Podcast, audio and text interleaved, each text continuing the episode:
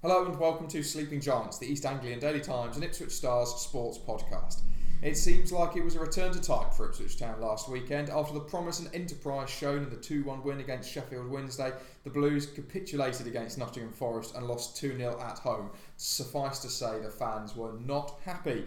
So, to look back at that result and preview the QPR game on Saturday is our chief football writer, Stuart Watson. We'd hoped Ipswich had turned a corner at Sheffield, Stuart, but it seems that Town's side went missing in front of the Sky cameras on Saturday evening, didn't it? Yeah, we sat here and we were desperately trying to sort of talk things up and be positive, weren't we, after after the Sheffield Wednesday game? And you know, things were we're not buoyant, um, but certainly things it kept a lid on on the frustrations from the Rotherham game to go and win that game at at Sheffield, and maybe people were thinking, okay, well, you know, we'll give them a chance here. You know, McGoldrick back, Williams back, Mick's picking a, a more balanced team, the team that many have been crying out for, and and I was pretty pretty confident going into the Forest game in terms of my predictions and, and looking at Forest's form. Um, unfortunately, it's becoming a bit of a running joke that when teams have a an unwanted statistic against their name that, that that's uh, okay. Well, if we've got Ipswich next, we'll, we'll end that sort of thing. It's um, gallows humour at the moment. I don't think Forest had an away win to their name. They didn't have a clean sheet to their name, and they came away 2 0 winners pretty comfortably in the end. Now, I've got a friend who's a Nottingham Forest fan from university, and he was uh, incredibly pessimistic before the game and absolutely um, uh, astounded afterwards because they didn't expect to get anything from, from the town game. What do you think went wrong? Because as you were saying, we were buoyed by the Sheffield Wednesday game, and then we came into this with David McGoldrick starting again. We had enough options to leave Johnny Williams on the bench. There was uh, Josh Emmanuel playing at right back, which is something that a lot of the fans have wanted. It was an attacking lineup. It was almost everything that the fans were after, and yet it didn't go to plan. I think conceding a goal after 17 seconds from your own kickoff was uh, was, kind of uh, the biggest problem out of a number of problems. Um, for all the criticism that Mick McCarthy's got, and I've been amongst his, his critics certainly o- over uh, the last year, I, I did feel for him the way the game went on Saturday because you cannot legislate for something like that happening. He's not out there on the pitch making those mistakes in the first few seconds. Um, and there was a host of mistakes. It wasn't one player messing up. There was two or three mistakes that added up to, to one big one in terms of the ball going in the back of the net. And it's a glib thing to say, but timing of goals I think are crucial in games. The fact that there was one seconds from the kickoff and the second one equally as bad to give away seconds before half time made it a, a massively uphill battle. But um, yeah, to, I mean, how often can we keep saying they're unlike Ipswich Town goals to concede? Because the two against Rotherham were, were abysmal, and the two against Forest were, were probably worse. So we always say, oh, it's out of character of a Mick McCarthy side, and of course, you know they kept seven clean sheets from eleven earlier in the season. We can, we can't suddenly forget that, but um, yeah, it, it, was a mess from start to finish. Uh, the, the defensive shambles first half, which I think was was the biggest factor because it allowed Forest to then just park virtually everyone behind the ball for the second half. You can then pick to pieces the second half and say Ipswich didn't have enough invention, didn't have enough ideas. Was there enough tactical clarity coming from McCarthy? It was hard to work out what the formation was at time. He just chucked on a few subs more in, in desperation and hope. The two Tom Lawrence dives at the end in the box, and, and I've got no qualms with, with calling them that from, from watching it back. Kind of summed up the desperation. They didn't really know how to, to, to pick the lock, and the biggest concern with Ipswich at the moment is when they go behind, they don't seem to have a plan to, to get back into it. A lot of um, people have obviously voiced their dissatisfaction with everything that happened. We did a web chat on Monday in which the fans obviously gave their views. Um, one of the things that McCarthy's said during this bad spell for Ipswich is that he, he can take all the abuse and criticism that the fans want to give him, but get behind the players on the pitch, give them the support during the 90 minutes, and at least show them that the crowd is behind them. Now, he said that they had a bad day at the office. Are the, the fans buying that? And was it really more down to the players on that occasion because there was some um, negative reaction, there was some booing at half time and everything. Did, did the fans get behind the players? And if they didn't, was that more the players' fault than, than what McCarthy was doing tactically?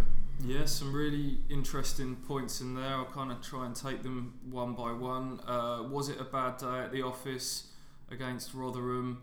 Uh, a one off bad day at the office? No, not at all. As I've said to you before, it's 10 11, 10, 11 months of, of particularly turgid, uninspiring form, particularly at Portman Road. So that was kind of a, a, the straw that broke the camel's back. I thought the reaction from at the end of the Rotherham game. So are fans buying that? No, not at all. I don't think Mick helps himself in terms of the tone and the words that he uses in his press conferences, whether he gets embroiled in two way discussions with journalists uh, and he's not thinking enough about it being a platform to get his views across to fans. But I, I definitely get the sense that even his biggest supporters are getting quite fed up with, with the sort of borderline dismissive tone that, that he's using.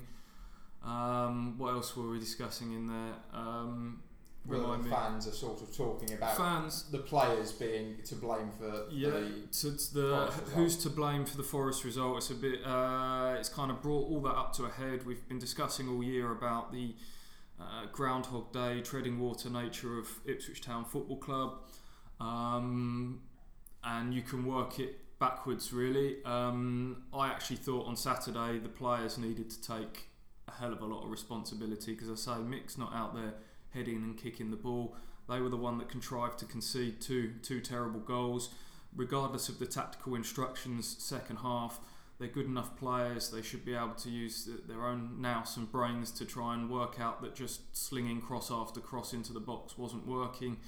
Um, so I, I thought, you know, that's that's a good team that was out there, a team that a lot of people would have picked, as you rightly pointed out. And uh, once they crossed that white line, they got to take a bit of responsibility. The bulk of that team were the team that finished sixth. They've not become bad players, or shouldn't have become bad players overnight. We're not talking about a team that's kind of questionably underperforming at the moment in sort of seventh, eighth, ninth. They're down there in seventeenth, and uh, it's not completely out of the question that they could get dragged into to something, uh, you know, resembling a relegation scrap. So yes, the players have got to take huge responsibility, but it's part of a, a far bigger picture.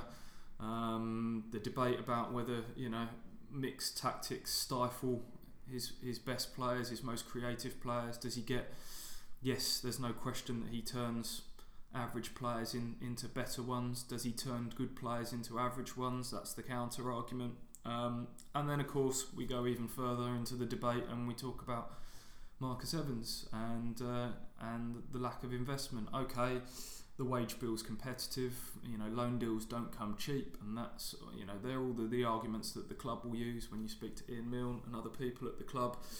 But we've seen a string of, of players go for, for decent transfer fees. We've not seen it in, reinvested into transfer fees. And if you stand still, you go backwards. And, uh, and that's what we're seeing at the moment. So, frustrations on a number of accounts. Given all that, do you think we're likely to see a reaction from from Mick, from the players, from the fans during the QPR game this weekend? Are the fans going to be more easily riled by the players? Are the players going to try and go out there and, and try and capitalise really early on? Is Mick going to try and go for an even more attacking lineup if that's possible? Are things from the Forest game going to have a, a big noticeable impact on what happens early on on Saturday? Well, I've been saying for a while that Ipswich, I mean, if you look at uh, obviously the goals scored in general it is pretty poor. I think joint lowest goal scorers with Wigan in, in the league this season. Um, but I just think going even further back, Ipswich have never really been fast starters at Portman Road for a while now. First half goals um, is a dreadful record. I can't remember the stat off the top of my head, but I don't recall many games where Ipswich have really exploded out the blocks and stamped their authority on, on games at Portman Road. Um, it's incredible to think that when they finished in the playoffs, they had the joint best home record in the league, and Portman Road was that cliched fortress. And um, the fear factor has, has completely gone now. Um, the Norwich game's probably the only one this season where you thought they started really well and, and looked up for it, and I don't know why they've not been able to replicate that. I don't know whether it's because Mick's instructions are, you know, match the opposition, make sure you stay in the game. You know, he's talked about oh, I can't I can't risk being a goal or two goals behind within 20 minutes. Well, there's never an attempt to get a goal up or God forbid two goals up inside 20 minutes either. Um, but that said, they they went one 0 up inside what was it three four minutes against Rotherham, and uh, you know that didn't that that didn't make a difference to the result over, over the piece. Um, and so, you know, I've spoken to Mick about do you need fast starts at Portman Road to, to get the fans on side? Because I do sense that the fans, regardless of how fed up many of them are, they still turn up wanting to get behind the team. And I, I don't blame the fans. I don't think they turn up. I've been to other grounds across the country. Wolves, West Ham, Leeds, where I think some of the fans are, you know, very critical. For, it doesn't take much to turn a crowd. You go to places like that, and they're grounds where you think if we keep them quiet today, we can we can turn their fans against them. I don't think Ipswich fans are like that. I, I think they generally turn up, even when times are tough, wanting to get behind the team. And um, and there's always that debate about whose responsibility is it to get who going. Does does the crowd whip up the players, or is it the responsibility of the players to get the fans going? I think Ipswich fans turn up desperate to, to have something to get behind and and the team has to take responsibility and, and provide that for them, and, and they've just not done that enough recently. We're almost up to the uh, the January transfer window now. Where's the, the time gone already? This is our, our 15th episode of uh, Sleeping Giants this season. But given everything that's gone on, given the fact that Daryl Murphy left the club with not enough time to, to get a replacement for Town, even though they were in for a few players that didn't come off for whatever reason, and the current club's position as well, do you think that to try and placate the fans, to try and show that Ipswich and Mick and Marcus Evans do mean business and that they're determined to turn this season around, there might be a little loosening of the purse strings come January to show some intent? Do you reckon that Mick might bend his valuation of players if he, if he really wants somebody? Would he bend his valuation of players to make sure they can get someone in and show to the fans, look, we've listened to you complaining about how we've not signed people at the right times. We understand that. We understand your frustration. So this time we've really gone all out to try and get someone that will bring something extra to the team. Will it happen? Uh, should it happen? Yes. Will it happen? Not convinced. Uh, you talk about I think the time to have done it, and this is the biggest frustration of it all, was the year they finished sixth and they went into Christmas absolutely flying, and you strengthen from a position of strength. I think is always the time to do it, and who knows what difference that would have made. Of course, they got Freddie Sears that transfer window, but they were in a position to have done more then. Uh, you think of the impact that Marcus Stewart made as, as a mid season signing um, all those years ago. They didn't do it then. Things have stagnated. Is this January now the time to do it? Because it, I think it all t- depends on where they are in the table. If they're in danger of getting dragged into a relegation battle, and a few weeks ago that very notion seemed absolutely laughable to me. I mean, if someone had said there'll be, oh, you know, there was a few people saying it then, and I was saying no chance, not a not a Mick McCarthy side, not this sort of spirited bunch for all of their deficiencies.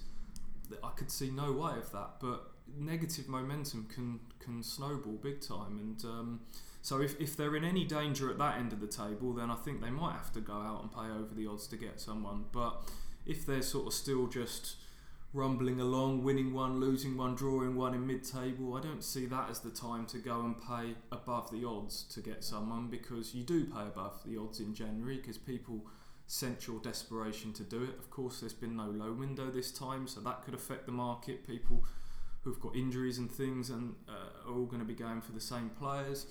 So is January the time to go out and, and splash the cash on a striker? Because realistically, it's not gonna if, if it's not if it's not needed for a relegation battle and, and it's unlikely to suddenly put you in playoff contention.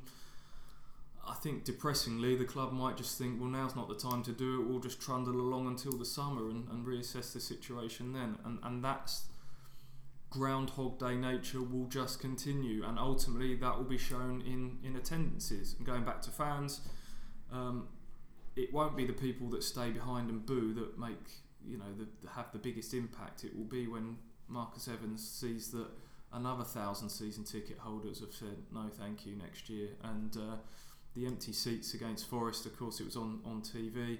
The crowd was never fifteen thousand. I think a lot of season ticket holders who who are automatically counted as being there weren't, and and that's the biggest statement that I think will, will come across from the fans in in the weeks and months to come. Very quickly, then, what do you think will happen against QPR? Then, can you sense? a reaction coming in a, and a good result, or is it going to be that negative energy snowballing from Forest? Uh, who knows? Uh, as I said to you before, I was I was so confident going into the Forest game. I, I, really felt like I'd seen enough positives, not just from the Sheffield Wednesday game, which wasn't a fluke win, by the way. It was a really good away performance, really resolute uh, and clinical. Um, I thought they played well from from what I'd what I'd seen and what I'd been told. I thought there was enough positives from the from the Rotherham game as well, regardless of result. So I didn't see last Saturday coming. So who knows what will happen this Saturday? There's the Ian Holloway factor at, at QPR. He always has. He's one of these managers in particular that gets that new manager bounce because he's this larger than life character. I remember Ipswich going to Millwall, and I think was his first home game there, and he'd, he'd whipped the Den up into a frenzy that day. Millwall won 1 0, but it, it, was a very comfortable 1 0. Um, he's obviously got the win against Norwich, they're going to be well up for it. But on the flip side of that, uh, and Mick's been talking about in this in his press conference today, he came in and got a 1 0 win in his first game in charge, and, and the very next game they lost 5 0 to Palace. So and 6 0 to Leicester a few weeks later. So, um, it, you know, QPR are down there for a reason. They're very much a club that's in a transitional period, still trying to get rid of some big weight, big earners off the books and things. So, uh, I find it very difficult to give you a, prediction, Ed. Who knows? Um, I'd like to think that uh, you know Ipswich do seem to pick up a win when you don't expect it and lose when you don't expect it as well. So uh, we shall see. I'll take that as a positive-ish note to end on. That's all we've got time for on this week's Sleeping Giants. We will be back again next week, obviously, to see and have a chat about what happens in the QPR game. Thank you to Stuart for being here again, and thanks for listening.